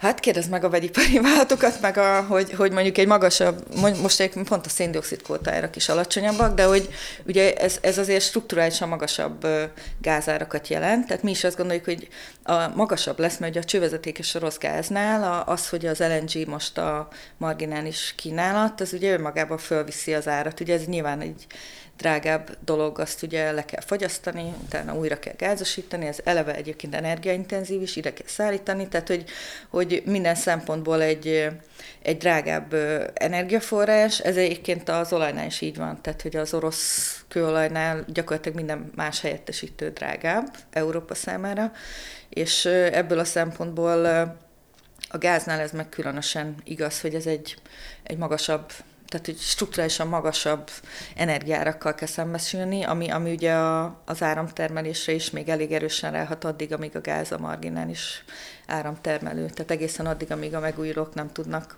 tárolókapacitással együtt mondjuk felnőni a feladathoz. Ö, belekötöttek egy dologba, amit nem Persze. értek? Az az, hogy oké, okay, akkor az a helyzet, hogy a világban nem lett több gáz, csak azt írtad le, hogy megvettük ezeket a átalakítóhajókat, és európai partján be lehet hozni azt a gázt, ami a világban egyébként eddig máshol ment, tipikusan Ázsiában mondjuk, mert Japánnak is kell egy csomót vennie, meg nem tudom, Kínának is kell, meg nem tudom ki van, ott a Ázsia keleti partjainál. De hogy ebből ugye nem következne az áresés, mert akkor ugye az lenne, hogy ugyanaz a piac, csak mi megvettük tőlük, vagy azt tudott tényleg ekkorát hatni, hogy ők akkor azt mondták, hogy kvázi elengedtük az LNG vásárlásokat, helyette szénnel befűtjük az áramtermelő erőműveket, mi megvettük az LNG-t, és akkor itt felteszem a kérdést, hogy ha jól értem, minden elemzés arról szólt, amikor ebbe belástuk magunkat, hogy viszont, mert hogy a kínálat az nem tud gyorsan nőni a világszinten LNG-ben, és ennek nem az az oka egyébként, hogy a termelés nem tudna mondjuk Amerikába felfutni, hanem hogy a LNG-nél az az átalakító, ami már ugye nem Európában, hanem Amerikában van, hogy, a, hogy amit le kell fagyasztani, a lefagyasztó a sokkal több idő elkészíteni, sokkal drágább, majd a, ugye amikor meg a fagyasztottat vissza, csinál, visszatesszük a vezetékbe, ugye azt csinálja Európa, mert ugye ő importál, az meg a könnyebb verzió, és akkor ez a Amerikába készülnek a beruházások, és az is hatott, vagy szóval hogy kell ezt elképzelni, mert nekem nem teljesen áll össze itt a kép, hogy mi történik, meg mi történt. Igen, tehát hogy igazából van termelés, kitermelés növekedés az USA-ban mindenképpen, ugye a palagász forradalom az ott is él, és, és brutális LNG kapacitás növekedés van, és, és terveztek is, ugye arra pont a, volt most az uh, egy ilyen rövid hír, hogy a Biden adminisztráció éppen korlátozni akarta az új engedélyeket, mert ugye most választások jönnek, és az, hogy a, az európai árak magasabbak, ezért elkezdték az amerikai szereplők ugye a, ki, kivinni a amerikai, tehát az a hazai piacon mondjuk úgy, hogy kínálat csökkenés volt, ami fölhajtotta valamennyire a handy hub árakat, és ugye ez már ugye elkezdett fájni a amerikai fogyasztóknak, vagy legalábbis mondjuk az elnök, az amerikai elnök így gondolta. Amit nehéz elképzelni egy európaiként, mert ott még mindig nagyon sokkal olcsóbb, mint itt, és akkor... Igen, de hogy igen, mert... Ők csak fogadják el, hogy az európaiak is vesznek tőlük. Igen, de hogy azért ugye a, tehát a gázár is, meg az üzemanyagár is ebből a szempontból nagyon érzékeny kint az Amerikai, ők ilyen nagyon nagy fogyasztók egyébként, tehát ilyen borzasztó pazarló, ha megnézel ilyen egy, egyfőrítő energiafogyasztásokat, ők minden, minden ábrából, max. kettőplotból kilógnak, de így brutálisan, tehát hogy azért amikor klímát klímát akarunk menteni, akkor azért van, van még mit tenni fejlett világban is. De ugye azt akarom mondani, tehát hogy a, a van LNG kapacitásbővítés, meg ugye Katar is jelentett be, azért folyamatosan vannak, meg ugye maga a zöld átmenet is egyébként ugye arról szólt, hogy elsőnek a szenet fogják kiváltani, és ugye azt, azt a földgázzal érdemes első körbe helyettesíteni. Ez egyébként az USA-ba a fejlett ország közül nála volt a legnagyobb a széndiokszid kibocsátás csökkenés, ez pont emiatt volt, hogy a szenes erőművekről áttértek olcsóbb földgázra, amit ugye a palagáznak köszönhetnek, tehát ugye hogy ők piaci alapon termelési költségek miatt álltak át, nem azért, mert így az EU előírta, hogy akkor nem ki kell vezetned a szénerőművet, és akármi van, akkor be kell zárnod, nem tudom, 25, 27 vagy 30-ba, vagy 32-be. Úgyhogy tehát az, hogy ez mindig igaz szerintem, hogy így piaci alapon alulról jöve valószínűleg sokkal hatékonyabb, meg nagyobb, nagyobb eredményeket lehet elérni. De Visszatérve a gázra, tehát hogy van, van azért kapacitásbővülés is, meg ahogy mondtam, ez egy ilyen nagyon törékeny egyensúly most Európában, hogy itt nagyon durván meglepődtünk minden negyed évben, hogy még mindig tud csökkenni a gázkereset. Tehát az, hogy még a 2022-es... A piac. Tehát itt minden, amit mondasz, az gyakorlatilag hát a piacot igen, piac és az elemzők, igen, igen. De az, hogy, az, hogy még mindig 7%-kal csökkent tavaly, a 22-es 20% után a gázfogyasztás, az, az brutális. Tehát ja, mert bocsánat, én úgy értem, de te is úgy érted, a foly, tehát úgy tud csökkenni, hogy egyébként az output már azért nem esik, ugye? Tehát ezt úgy igen, érted, igen, hogy sőt, tehát így, sőt így, így, így, így, így értethetjük hát, jobban sőt, a piacot. Úgy nem értetnénk jól a piacot, hogy esik a gázfogyasztás, és közben össze is omlik a, az európai ipar, az, az úgy nem néznek jól, de ez így jobban néz ki, hogy nem, tud csökkenni a adott európai output mellett meg szerintem azt elég jól lehet követni, hogy ezeknek a re, újragázosítóknak milyen a kapacitás kihasználtsága, és szerintem az jól látszott, hogy tavaly nyár óta ez így már elkezdett csökkenni. Tehát, hogy Európáról beszélek, tehát, hogy az, hogy a gázigény az ennyire alacsony volt, ugye a, az ipar ahogy mondtam, az energiaintenzív iparnak a, a vergődése miatt, illetve a fűtési keresett csökkenés miatt, az, azért az nagyon jelentősen befolyásolt ezt az egész történetet szerintem. Tehát, hogy látszik azért, hogy nem. Tehát, és most nem arról beszélek, hogy a spanyol nem tudom, terminálok nincsenek kihasználva, mert ott ugye nincsenek csővezetékek, amik hiába van nekik egy csomó LNG terminál. Náluk olcsó is minden, Igen, ugye? náluk olcsó is a gáz, de hogy nem tudják igazából tovaszállítani még a franciáknak sem, tehát hogy az, azon például dolgozni kellene egy ilyen spanyol-francia vezetéken. Dolgoznak? Hát a környezetvédők nem szeretnék, ha ott a Pireneusokat át, oh, átfúrnák, oh. tehát hogy szerintem itt, itt van egy csomó olyan, meg most De cserébe kevesebb szenet kéne használni Németországban. A környezetvédők a legnagyobb akadályai a környezetvédelemnek. Nekem ez a izém. Ez a... Tudják ezek a környezetvédők, hogy akkor Ugye Németországban kevesebb szenet kéne használniuk, ha megépül ott az a csővezeték? Tisztában vannak vele? Nem tudom, mivel vannak tisztában, de, de szerintem nagyon Nehéz, igen. Tehát, hogy néha ír el, néha amit követelnek, annak, annak több háros, káros hatása van. Rövid távon mindenképpen, mint, mint kedvező, minden, minden ilyen tisztelettel együttvéve. Szóval, hogy csak azt mondom, hogy ezek az észak-európai LNG terminálok kihasználtsága is csökken, és, és az azért van, mert a kevesebb gázra volt igény, és ugye ez, ezt látjuk, tehát hogy azért a, a tehát van kínálat, és a kereset meg, mondom így, mindig meglepetésszerűen csökkent, és emiatt tud esni a gázár. És akkor témában utolsó dologra válaszolj, mert Zsolt első kérdése az volt, hogy mivel foglalkozol, és mondtad, hogy hát a jövőt kell végül is nektek megmondani, akkor ha a vegyipari hallgatóink is kapjanak kézzelfogható Nehogy előrejelzést. Mennyi van? Mennyi mi lesz a gázára? Tehát most melyik az erősebb, hogy épül az LNG, és akkor letöri, vagy az van, hogy hát még vissza kell jönni egy csomó keresletnek, ami kiesett, úgyhogy, és akkor fel fog menni. Szóval, hogy, na, mi, mi lesz a gázára? Hát ezt elég sokszor megkapom házon belül is, ugye, de hogy én azt gondolom, hogy most, ahogy mondtam, ez az egyensúly nagyon törékeny, tehát hogy 25 végéig ki fog épülni annyi LNG, még akkor is, ha kés, késle, késnek a beruházások, és mondjuk a fele teljesül, csak akkor is bőven kiépül annyi, hogy Európa el tudja látni magát kényelmesen. Az, hogy addig, tehát 25 vége, azért most 24, mi van most? Február? Eleje. eleje. Igen, eleje, 24, az még ugye egy másfél év, tehát itt nagyon sok fog múlni azon, hogy az ipar mennyire tud talpra állni, mármint az energiaintenzív ipar, hogy, hogy milyen, mennyire lesz meleg a jövőtél, meg hogy sikerül-e tényleg tényleg ilyen magas szintekkel zárni ezt a telet. Mert ugye én láttam már most ilyen vészforgatókönyveket, tehát hogyha mondjuk teljesen leállna minden orosz vezetékes gáz, például Magyarországon, akkor is 25 nyaráig a, a mostani tároló szintekkel ö, tudnánk biztosítani működés, és akkor jövő 25 nyarán lenne mondjuk az a helyzet, hogy ho, akkor most hon, honnan, honnan szerezzünk be mondjuk új forrás, honnan tudnánk. Addig és... lehet építeni. De egyébként, és akkor tényleg utolsó, de hogy nekünk az a, tehát itt azt beszélgettük két évvel ezelőtt, vagy másfél ezelőtt, hogy miért nem vesznek a németek vagy az európaiak az amerikai keleti parton ilyen LNG kapacitásokat? Tehát, hogy Európa úgy tudná biztosítani az olcsó gázt magának, oké, okay, az oroszokat ugye elbuktuk. Most ez mindegy, hogy kié az az LNG. Nem, nem mindegy. Értelek. Hát nem mindegy, mert látod, az amerikai politika azért bele tud szólni. Persze akkor is bele tud, ha a német tulajdonban van, de, de azért mégiscsak más, a németek ruházzanak be az amerikai partoknál LNG átalakítókba. Hogy, hogy tényleg olyan Európa olyan töketlennek tűnik. Azt szoktam mondani, hogy Tessék, ez... most a, a, a magyar politikai narratívába is be tudok Miért építenek ebben egyet oda, nem? Úgy mi engedély hát igen, Egyébként igen, igen engedély nélkül. Ja. De nem, én azt szoktam mondani, hogy kettőn a vásár, tehát hogy lehet, hogy venni akarnak, de még nem adják el például. Azért ez is előfordul. Hát mindig van az az ár, hogy eladják. Hát főleg Amerikában, hát, nem?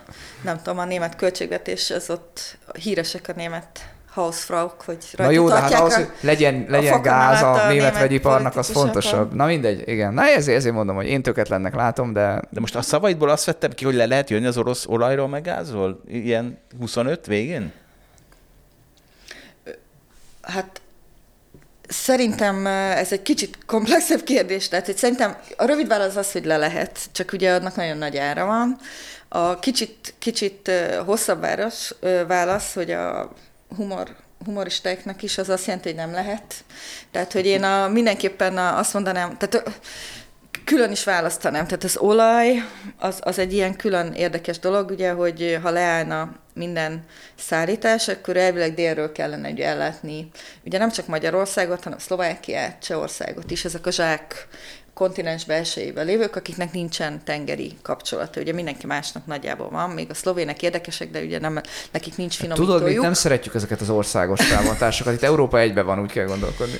De hogy azt szerintem fontos, hogy ebből ezt a zsákot kell ellátni. Most, hogy ha úgy nézzük szigorúan a tervrajzokat, akkor ennek az Adria csővezetéknek a kapacitása az nem, nem elég ahhoz, hogy ellássad ezt ezt a teljes, tehát ugye itt négy finomító van, Batán, Pozsonyban, Csehországban is van még kettő.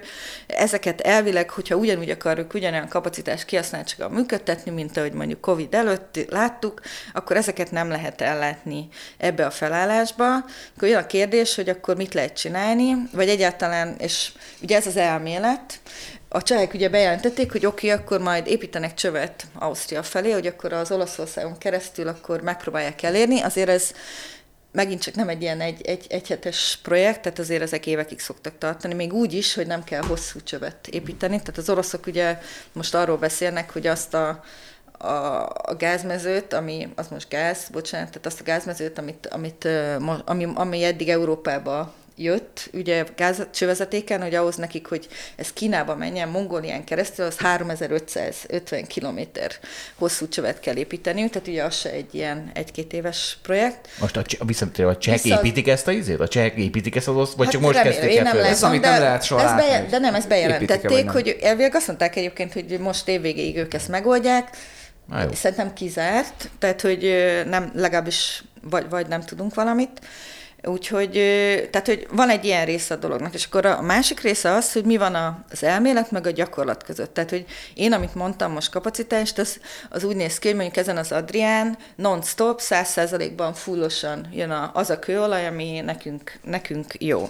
És akkor megint az a, az a része van, akkor jön a gyakorlat, és akkor mondok pozitív, meg negatív, hogy a, akkor jönnek, ez, ez, ez, ez a mondjuk a mi elemzésünk, amikor az elméletben megmondjuk, hogy nagyjából mire kell számítani, és akkor jön a gyakorlat, és akkor jönnek a innovatív mérnökeink, mondok, meg, meg ugye a beszerzés, meg a downstream, ott nagyon sok ilyen logisztikai challenge van, tehát mondok egy példát, tehát az, hogy mondjuk ebbe a csőbe folyamatosan tudjon menni az olaj, ahhoz az kell, hogy ott az Omisajli, horvát kikötőbe olyan időzítéssel jöjjenek a kereskedők által beszerzett hajók, meg olyan ütembe kerüljenek ezek az olajok lefejtésre ezekből a hajókból, hogy ez ne ütközön a tárolkapacitásba, és mondjuk folyamatosan tudjon menni ugye a kőolaj, és akkor még nem beszéltünk arról, hogy a, a ugye ehhez, ami a gáznál, a gázvezetéknél a kompresszor, az az olajvezetéknél a szivattyú pumpa, tehát az, hogy mondjuk ebbe az Adria vezetékben még sosem ment teljes kihasználtságon. Hogy nem tehát tud... sok a hibafaktor a gyakorlatban? Hát nem tudjuk, csak a bizonytalanság, Aha. mi ezt úgy hívjuk a kockázat, hogy, hogy ezt, ezt hogyan lehet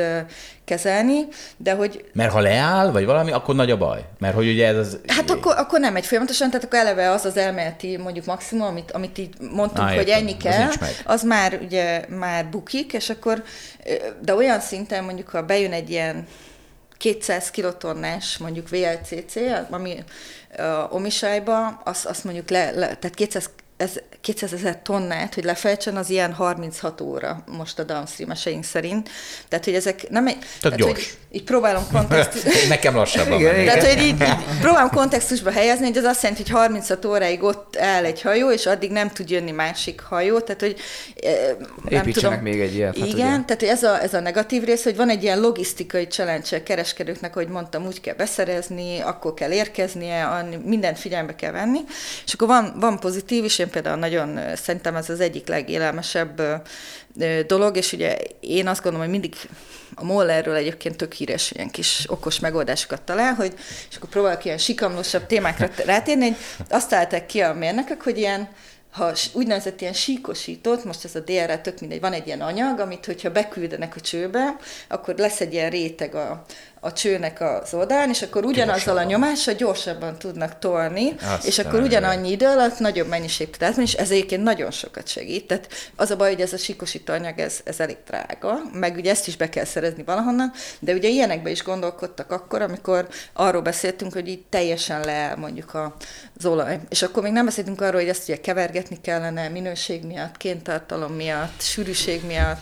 Tehát egy csomó olyan dolog van, ami, tehát a gyakorlatban nagyon nehéz szerintem így Legalábbis az, hogy száz százalékba átálljon így akár rövid távon is a MOL, de hogy akár középtávon is, tehát hogy szerintem ehhez még kell építeni tárolót, vezetéket, akkor olyan gépeket, amik tudják kezelni ezeket a másik típusú, vagy berendezéseket, másik típusú kőolajokat, mert ez tényleg számít a finomítónak, hogy mennyire, kor, nem mindegy, hogy ha betolod, és ugye akkor az, az mennyire korrelálódik meg, nem tudom. Tehát egy csomó olyan dolog van, ami ilyen technikai részlet, úgyhogy ha, ha így nagyon minden szakad, akkor nyilván meg lehet, de szerintem kisebb kapacitás kihasználtság mellett, és sok-sok feszültséggel, tehát hogy beleértve a cseheket is, mi beszól bele Azt hittem, hogy a MOL dolgozók lesznek feszültek, úgy írtad le. A MOL dolgozók a mindig figyelnek. A mérnökök. A, a figyelj, menjünk el ebbe a zöldülés irányába. Tehát ugye van mindig ez a, ez a hm, tiszti. Hogy például kinek a hib, idézőjelben hibája a fosszilis energia? Tehát ugye ezt általában az olajcégek, tehát hogy mi a baloldali propaganda üzenet, hogy az olajcégekkel van a baj, hiszen ők termelik ki. De, de hogyha az ember végig gondolja, akkor valójában a fogyasztóval van a baj, hiszen ő fogyasztja, vagy esetleg az állammal van a baj, amelyik nem, nem jó a szabályozás, és nem elég zöld valami, vagy, vagy a kitermel. És például ezt a cégben ezt hogy fogjátok fel, hogy kinek, kinek a feladata a zöldülés ebből a szempontból?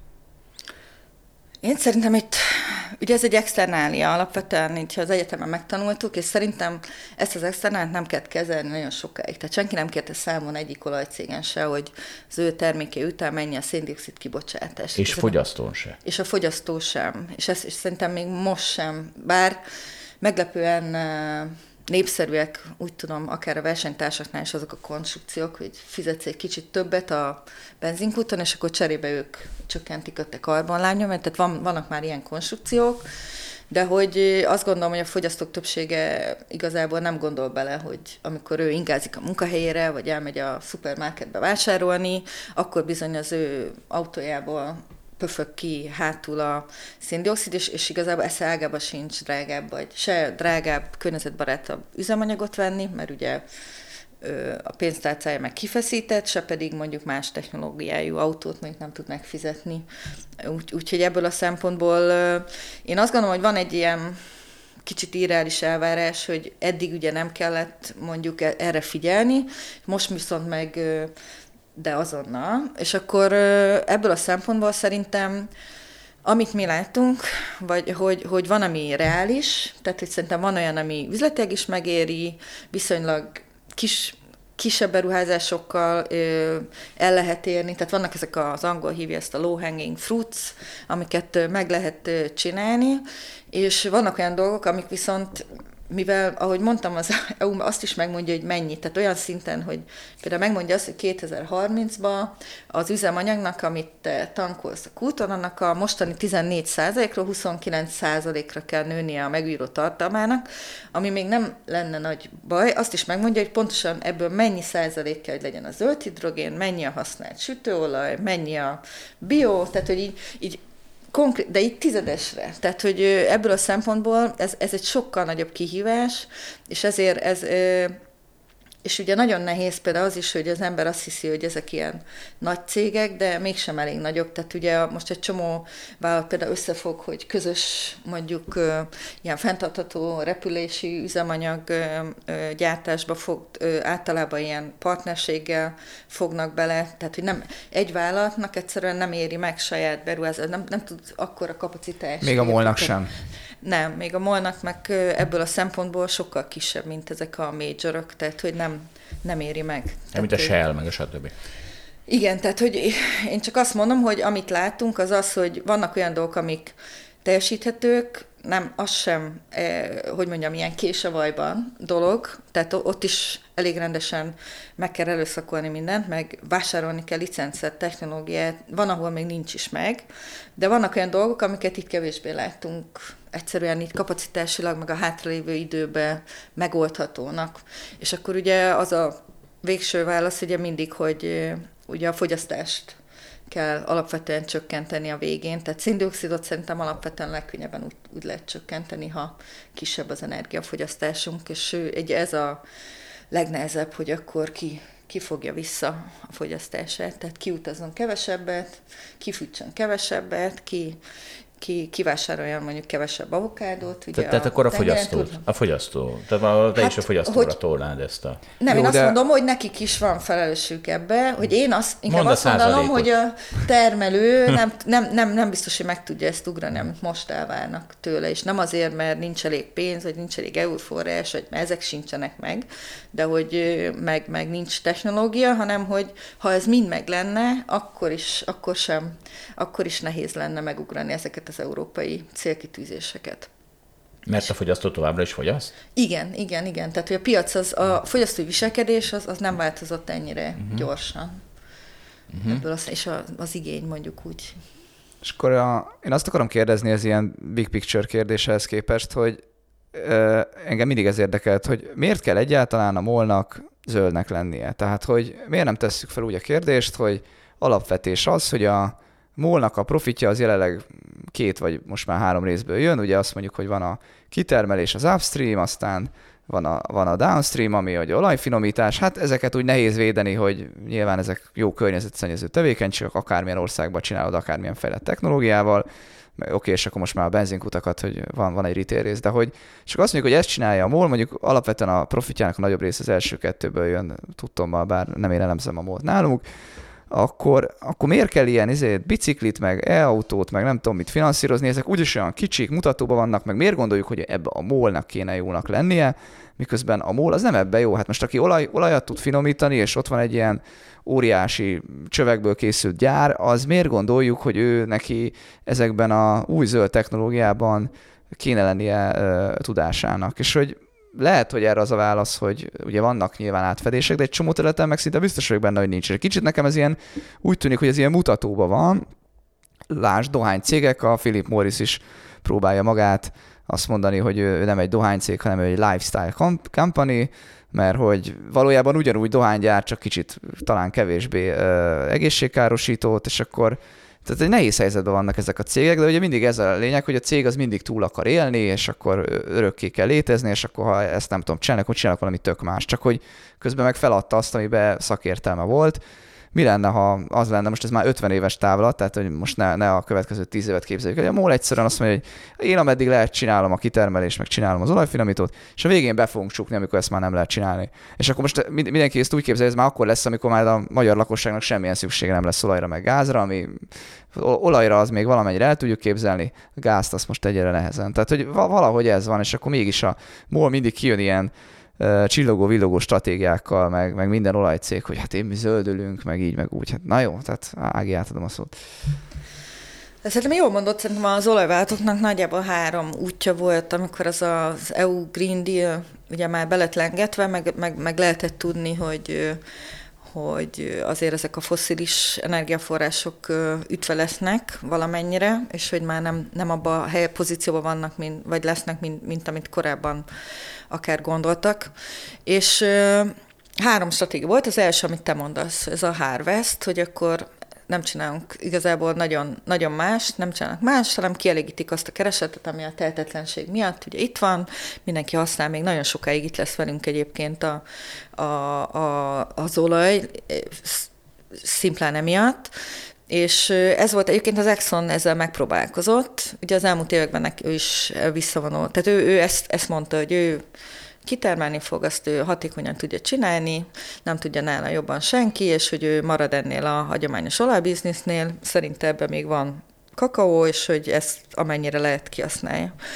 És akkor a másik része szerintem a másik irány az volt, hogy átmenni ilyen megújuló energiába, és az egy ilyen majdnem gyakorlatilag egy teljes üzleti modellváltás. Tehát ő például se szerintem ebből a szempontból egy jó példa, hogy mondjuk eladja a finomítóit, és beruház napelem program, farmokba, vagy zöld hidrogén kapacitásokba, vagy, vagy ilyen fenntartató üzemanyagba, tehát hogy azért megmarad valamennyire a hagyományos is, de hogy átmegy egy ilyen, ugyanígy egy nagy ilyen, ugye ez a utility a másik ilyen nagy, amiben, ami így méretben mondjuk úgy a cég a, hasonlít egy kicsit a, a, ez az olaj meg gáz bizniszhez, és akkor a harmadik meg szerintem, amit a MOL csinált 16-ba, és, és ugye 21-ben ráerősített, hogy megpróbálja a, csökkenteni ennek az iparágnak a, tehát ugye élni akar az erősségeivel, de megpróbálja csökkenteni a széndiokszid kibocsátását, és akkor azt mondta, hogy igazából üzemanyag helyett inkább petrolkémiai termékeket fog gyártani, és ezzel igazából bezárja ezeket a szénhidrogéneket, bezárja a műanyagba, nem égetjük el, ugye akkor önmagában ez elvileg azt gondoltuk, hogy ez egy kedvező megoldás lehet, meg ugye megy a non-fuel irányba valamennyire, meg az elektromos megpróbálja az elektromos autó, vagy az egyetlen az alternatív hajtásokat is valamilyen szinten kiszolgálni. Szerintem itt a PC, Zsolt, itt nem csapod le magas labdákat, itt a PC az, az, az komoly szerepet játszik, hogy valahol mindenki azt gondolja, hogy meg kell felelni azért a politikának, meg az új idők elvárásainak. Ami nyilván az, hogy ne a harvestálást választ hanem valami másik Igen. Na itt egy másik PC. Ez a az ügyfeleknek. Nem csak a politikának, az ügyfeleknek is. Tehát szerintem a, ugye itt minden azon múlik, hogy az ügyfél mit akar a végén. És a magyar ügyfelet az érdekli? Ő van, akit érdekli, igen. Hát jó, de megkérdeznéd a benzinkúton, hogy hányakat érdekel, akkor lehet, hogy ott is a 98 de Szerintem például a nagyobb szegmens a teherszállítás, hogy ott is van most például ugye a Volán, a Waberer, meg a MOL, ugye most írt például ilyen zöld hidrogén megállapodást elő, tehát egy csomó, meg a, tehát egy csomó olyan dolog van, ahol szerintem van, van itthoni cég is, tehát ez nem, ez nem ilyen bohockodás, vagy, vagy nem tudom. De, ne, oké, de hogy tehát a Waberers most félretéve az új tulajdonost, vagy nem tudom, tehát hogy azért profitot akar csinálni, és hogyha a profit azt mondja, hogy nem a elektromos kamion, meg a hidrogén alapú kamion lesz a jövő, meg még következő öt évben ezzel nem tudok profitot csinálni, akkor nem, tehát nem bohockodásnak mondom, csak azt mondom, hogy ő akkor rendben van azzal, hogy megveszi az olaj, az olaj alapú üzemanyagot, és kész, nem? Tehát, hogy én valahogy így gondolkodnék. Szerintem pont ez a lényeg, hogy a következő öt évben valószínűleg ez nem issue, a teherforgalma meg különösen, de, de 10 meg 15 év múlva szerintem ez komoly kihívás lesz, hogy valószínűleg nekik is akkor lesz profitjuk, ha ezeket teljesíteni tudják. Jó, hát ha, ha, ha, ha a ti elemzésetek azt mondja, hogy 15 év múlva ez változik, akkor nyilván nincs igazam a harvesztálással. Ugye ez a kérdés, hogy ez, ez így lesz. De Igen. én értem, hogy ti számoltatok. Balást állva hagyta az, az energiai. Na jó, de nem, nem hát... de... Én maradi vagyok, én, én maradi vagyok. ja, jó, még szerencsé, hogy a vizében vagy, a mi bizniszünkben vagy. Na, e- Szóval, na figyeljetek, menjünk át a nem szakmai irányba, mert ugye Ági, te a Facebookon szoktál nekem pampogni, hogy, hogy, hogy, hogy, hogy a nőket nem, nem kezelem kellő pátosszal, vagy a női nem elnyomatását nem kezelem kellő pátosszal, pedig te vagy a női kvóta második legnagyobb vesztese, ugye, mert ki a legnagyobb vesztese a női kvótának? Azok a férfiak, akiknek perakják a női kvóták, és ki a másodikok? Azok a nők, akik, akik nem női kvótával kerülnek valahova oda, de egyszer csak bejönnek egy műsorba, és megkérdezik tőlük, hogy figyelj, Ági, rólad honnan lehet tudni, hogy nem a női kvóta miatt vagy ott, és megmondom, hogy honnan lehet tudni, hogy te a Molnál vagy. A Mol az egy kelet-európai cég, az leszarja a női kvótát, tehát a Ági biztos, hogy nem azért van, szemben mondjuk egy amerikai egyetem, ahol elmegy a három top egyetem nő, rektor, és mind a három nő. És annak az esélye, ha kiszámolod, az kb. egy ezrelék, hogy ez kijöjjön, úgyhogy tudod, hogy abból legalább egy nő, női kvóta, de valószínűleg mind a három, és és ennek ellenére te nem szereted, hogyha én női, elmondom, hogy a női kvóta mekkora hülyeség, és így tovább. Na mondj valamit erre. hát ez azért nem az én témám, én inkább azt mondtam, hogy nem teljesen vagy konzisztens, tehát hogy én érzek ugyanúgy bias ugyanúgy érzek bias nők felé, amikor mondod, és szerintem így tudat alatt, mint, mint, mint, mint amit mondjuk számon lehet kérni másokon. Tehát amikor szerintem a most mondtad, hogy készüljek erre, így ami nekem ugye a legjobban szíven ütött engem. Na azt egy, azt, azt, azt, azt elmondom. Nyugodtan zokog itt. Igen, szeretnék zokogni, amikor egyszer azt mondtad, hogy a, a podcast népszerűségét úgy lehetne növelni, hogy cicás videókat lehetne Jó, de durva. És igen, és ez ugye azért alapvetően arról szólt, hogy nincs elég női hallgató, és ők akkor jönnének, ha lennének cicás képek meg videók, és ez, ez annyira megalázó volt, hogy nem tudom, ez, ez demolesztel. Ági, ez statisztika. Megnézed, megnézel egy nő. Tehát ez gáz. Tehát egy... ez, értem, de ez, fiúk, gyere, lányok, fiúk, lányok. Az van, hogy ez statisztika. Ha megnézel egy cicás videót, szerintem annak meg a 90% a női hallgató. Tehát, ha mi adásunkban több nőt akarsz, akkor meg kell szólítani őket. És hogy szólítod meg őket? Ilyenne. Tehát most eh, persze részben gáz, na de, na de az van, hogy nem én nem én. De, most okay, de, de, de, nem, ez, most mondasz valamit a női hallgatók IQ szintjéről, meg, meg ugye azt is feltételezett, hogy itt is maradnak. Az Tehát, érzelmi ilyen... szintjükről. Hogy a hát, nőket nem érdekli az, hogy valahogy, hogy, hogy edukálódjanak egy adástól, hanem, vagyis kevésbé érdekli, jobban érdekli őket, hogy, izé, hogy, hogy valami aranyosat lássanak. Tehát, hogy ez nem... De várj, most az egész, tehát hogy az a baj, tehát az általánosítás a baj, tehát ezt úgy foghatnám meg, hogy a férfiaknál is mondhatnád azt, hogy egy, egy kiemelsz egy olyan karakterisztikát, ami nem túl magas iq nem tudom, a Igen, férfiak, nem, nem tudom, szeretik a focit. a férfiak Nem tudom, férfiak szeretik a focit, bár nem azt jelenti, hogy aki focit néz, az hülye, de most mindegy, meg nem, aki cicás gifet szeretnőként, az se hülye. Férfi arra akarnék fel, növelni, ezt csinálnám.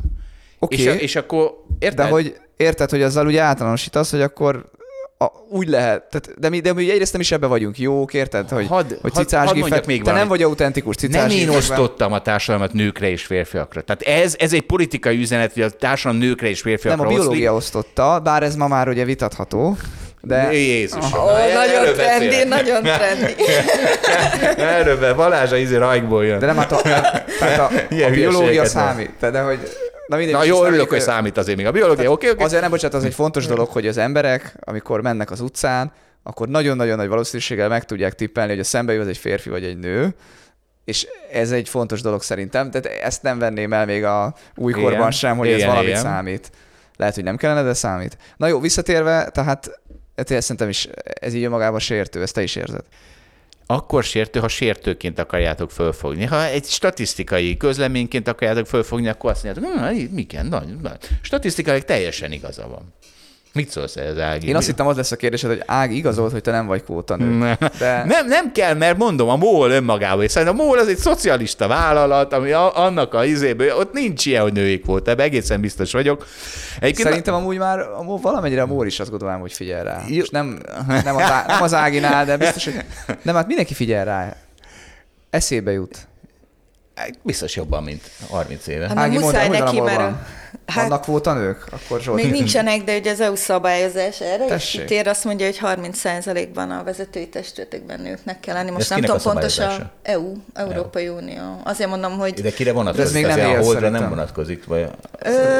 Nem, ez valami, valami nagy... Igen, ez valami biztos, most ezt nem tudom pontosan. Igen, nem, azt nem, de utána lehet A MOL lehet, hogy bele tartozik abba a kategóriába. Biztos, igen, mert már ezen, ezen rugóz, rugóznak sokan, de egyébként egyetértek Balázsa, tehát női vezetője van az INÁ-nak, ugye egy csomó ilyen lokál szervezetnek, tehát hogy szerintem van, vannak sikeres nők, ugye az a kérdés, hogy elége. Tehát ugye én ebből a szempontból én kicsit úgy érzem ezt, mint egy ilyen, ahogy te is mondtad, ez egy ilyen, mint a statisztikában ez az első, meg másodfajú hiba, hogy ugye mi a mondjuk van kvóta, akkor mi a, mi, mik a hiba lehetőségek? Ugye, az, ugye attól félnek, akik kvóta ellenesek, hogy arra érdemtelnek jutnak oda, és akkor nem, nem is beszéltünk arról, hogy mondjuk kiszorít egy arra érdemes férfi. És Én akkor beszéltem a, róla, ne A másik meg az, hogy a, aki meg kvóta mellett van, az inkább azt akarja, ugye, hogy az arra érdemesek ugye most nem jutnak oda, ő azt gondolja, hogy ebből több van, tehát az egyik egy ilyen pozitív, a másik egy ilyen negatív, ugye az egyik egy ilyen rettegés, a másik meg egy ilyen segítés, tehát hogy ebből a szempontból Egyébként a tapasztalatok szerintem viszonylag pozitívak, tehát ahol ezeket növelték, ott kiderült, hogy mégiscsak van egy csomó arra érdemes nő, aki, és ezt most nem Norvégiára gondolok, hanem Törökországban volt ilyen, azt hiszem az egyetemi szektorban, meg, tehát hogy hirtelen kiderült, hogy a női kutatók is viszonylag jól teljesítenek. Tehát van egy csomó olyan dolog, ami, vagy, vagy hát, hogy nehéz, ez a, az a puding próbálja az evés. Én, én tényleg azt gondolom, hogy most azért kevesebb a lehetőség, vagy és, és köszi, hogy azt mondod, hogy én, én egy ellenpélda vagyok, de én tudom, hogy ez mennyi munkával jár, meg mennyi... mennyi hát, de mint mennyi... egy férfinak. Annyi munka, mert nem, és ezt nem. mondom. Szerintem nem. Miért? Szerintem sokkal több ideig tart reputációt építeni, hitelességet építeni, más a hozzáállás, tehát hogy szerintem azért, azért fontos. A holdban nem így lenne.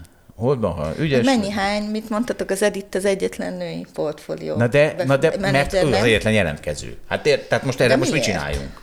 Ne, nem biztos, hogy nem a holt hibád. Nem tudom miért, de egész biztos, hogy nem a holt hibád. Lehet, hogy nem raktatok De nem, erre, erre, erre, egy barátom jól mondja, hogy tehát a mi szakmánk az, az így a kockázatvállalóknak a szakmája, ha most így az egész társadalmat nézzük. Mi aztán itt beállítjuk magunkat konzervatívnak, de hogy a mi szakmánkot... Sziszeg. És, és oh, nem, szerintem, szerintem én végzettek arányába is így gondolod? De, tehát azt gondolom, hogy igen, tehát ugye azt gondolom, hogy a Corvinuson viszonylag sok, tehát viszonylag arányosan végeznek férfiak és nők, tehát nem ott van a különbség. Ott van a különbség, hogy a alapkezelést az kevés nő gondolja valamiért az ő pályának, mert szerintem a nők általában, és ezzel lehet vitatkozni, hogy ez hol dölt el, nem hiszem, hogy születéskor egyébként, hanem később, kevésbé kockázatvállalóak, és szerintem ez egy, ez egy és kockázatos szakmát ma még szerintem kulturális okokból kevésbé választanak a nők. Nekem ez a, az egyik magyarázatom, ami, ami azt gondolom, hogy talán helytálló, de az igaz, tehát ugye mi azt látjuk, hogy ha mi kiírunk egy álláshirdetést erre a munkára, hogy portfóliókezelő, akkor, akkor nagyon kevés nő jelentkezik, és nagyon sok férfi. A podcastunk segít rajta, ugye ott is mindig elmondjuk, hogy nem tudom, 88-12 az arány, tehát hogy Egyébként lehet, hogy nekünk is többet kéne tenni ez ügyben, ez egyértelmű. Ez nem a hold hibája. Emlék, akkor most elmondom. Nem, mert most elmond... a hold, ez egy nagyon kis cég az egész Én is felzokogok, én is felzokogok, amikor egy bankban dolgoztam, jött egy női privát bankár, női privát bankár. Én nekem az a feladatom, hogy a privát bankárok bankon keresztül próbálja meg az ügyfeleket a részvények irányába elmozgatni, mert mindenkinek csak kötvénye volt. És jött a női privátbankár, hát figyelj már Zsolt, hát én, én nem fogok az ügyfeleimnek részvényt ajánlani, hát nekik gyerekük van, hát az kockázatos. Érted? Tehát, hogy, tehát, hogy de egyébként, egyébként most jött tavaly Bocsánat, kap... Visszatérve egyébként, ugye, hogy az Ági azt nem mondta még, hogy mondtad, hogy nehezebb szerinted, de hát még neked vannak gyerekeid is, hát azzal is nehezebb. Ja, mindenképpen. Ugye én is azt mondtam, hogy én nem lennék, nem vagyok meglepve, hogy kevesebb női hallgató van, mert ugye duplán hátrányban vannak, mert ugye egyrészt ugye nem, ebbe a, nem ezen a területen mozognak, arányaiban ugye eleve kevésbé, másrészt meg ugye elfoglaltabbak otthon, tehát még podcastot hallgatni sincs idejük. Porszívózás közben kiválóan mondani, hogy a podcastot szerintem tényleg a én nem végzek sok háztartási munkát, de akkor mindig hallgatok. Arra találtuk ki, porszívózásra. E, hát egyébként olyan nehéz dolga volt az Áginak. Én úgy látom, az olajipar az az antivókóké, meg az antifeministáké. Tehát te küldted ezt a Oil Jokes című honlapot, hát ez tele, nem, Durva, egyet, nem? Igen, egyet mondok.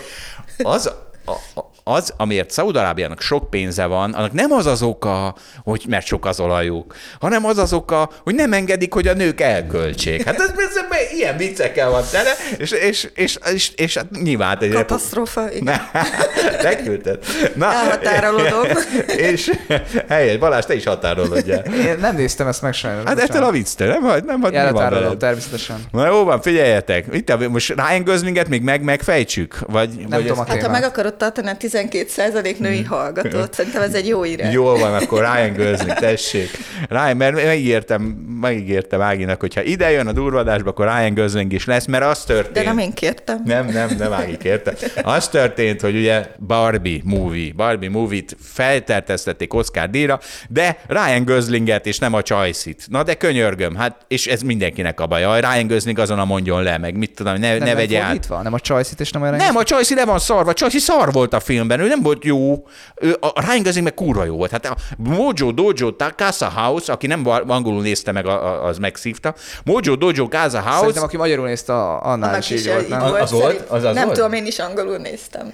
Én magyarul néztem, és, és tudod miért? És volt mert ez? nem volt, mert, a, mert az volt, hogy tudod, megszületett a kisbabánk, és nem tudtunk moziba menni, és ezért a valami tévén így meg kellett vásárolni. És nem volt angolul, csak magyarul. Jézus úristen, de ez volt Mojo Dojo Casa Én úgy emlékszem, hogy igen. Na, hát az, az a legnagyobb jelenet a, izé, a tavalyi évnek, azóta szállóig a családunkban, és amíg a Mojo Dojo Casa House-ban laksz addig ezt mondom a gyerekeimnek. Na és, és, és tényleg Ryan Gosling kúra jó volt, a csaj még nem volt kúra jó. És, és, és az történik, hogy azért fel vannak háborodva, hogy itt van egy ilyen nagy feminista movie, a Barbie, és ebben nem a nők vannak, se a rendezőnő, se a főszereplőnő nem lett fölterjesztve izére, és ezt mondom, hogy, ez a baj ezzel, hogy elmentünk a kvótanőség irányába, Ryan Gosling tényleg jó volt. Egyébként Ryan Gosling azt mondta, amit nem, nincsen Ken Barbie nélkül, neki ennyi volt a, izé, a, a üzenete ehhez az egészhez. Szóval, na mondj valami tessék, kinek, ki jár, kinek jár az Oscar?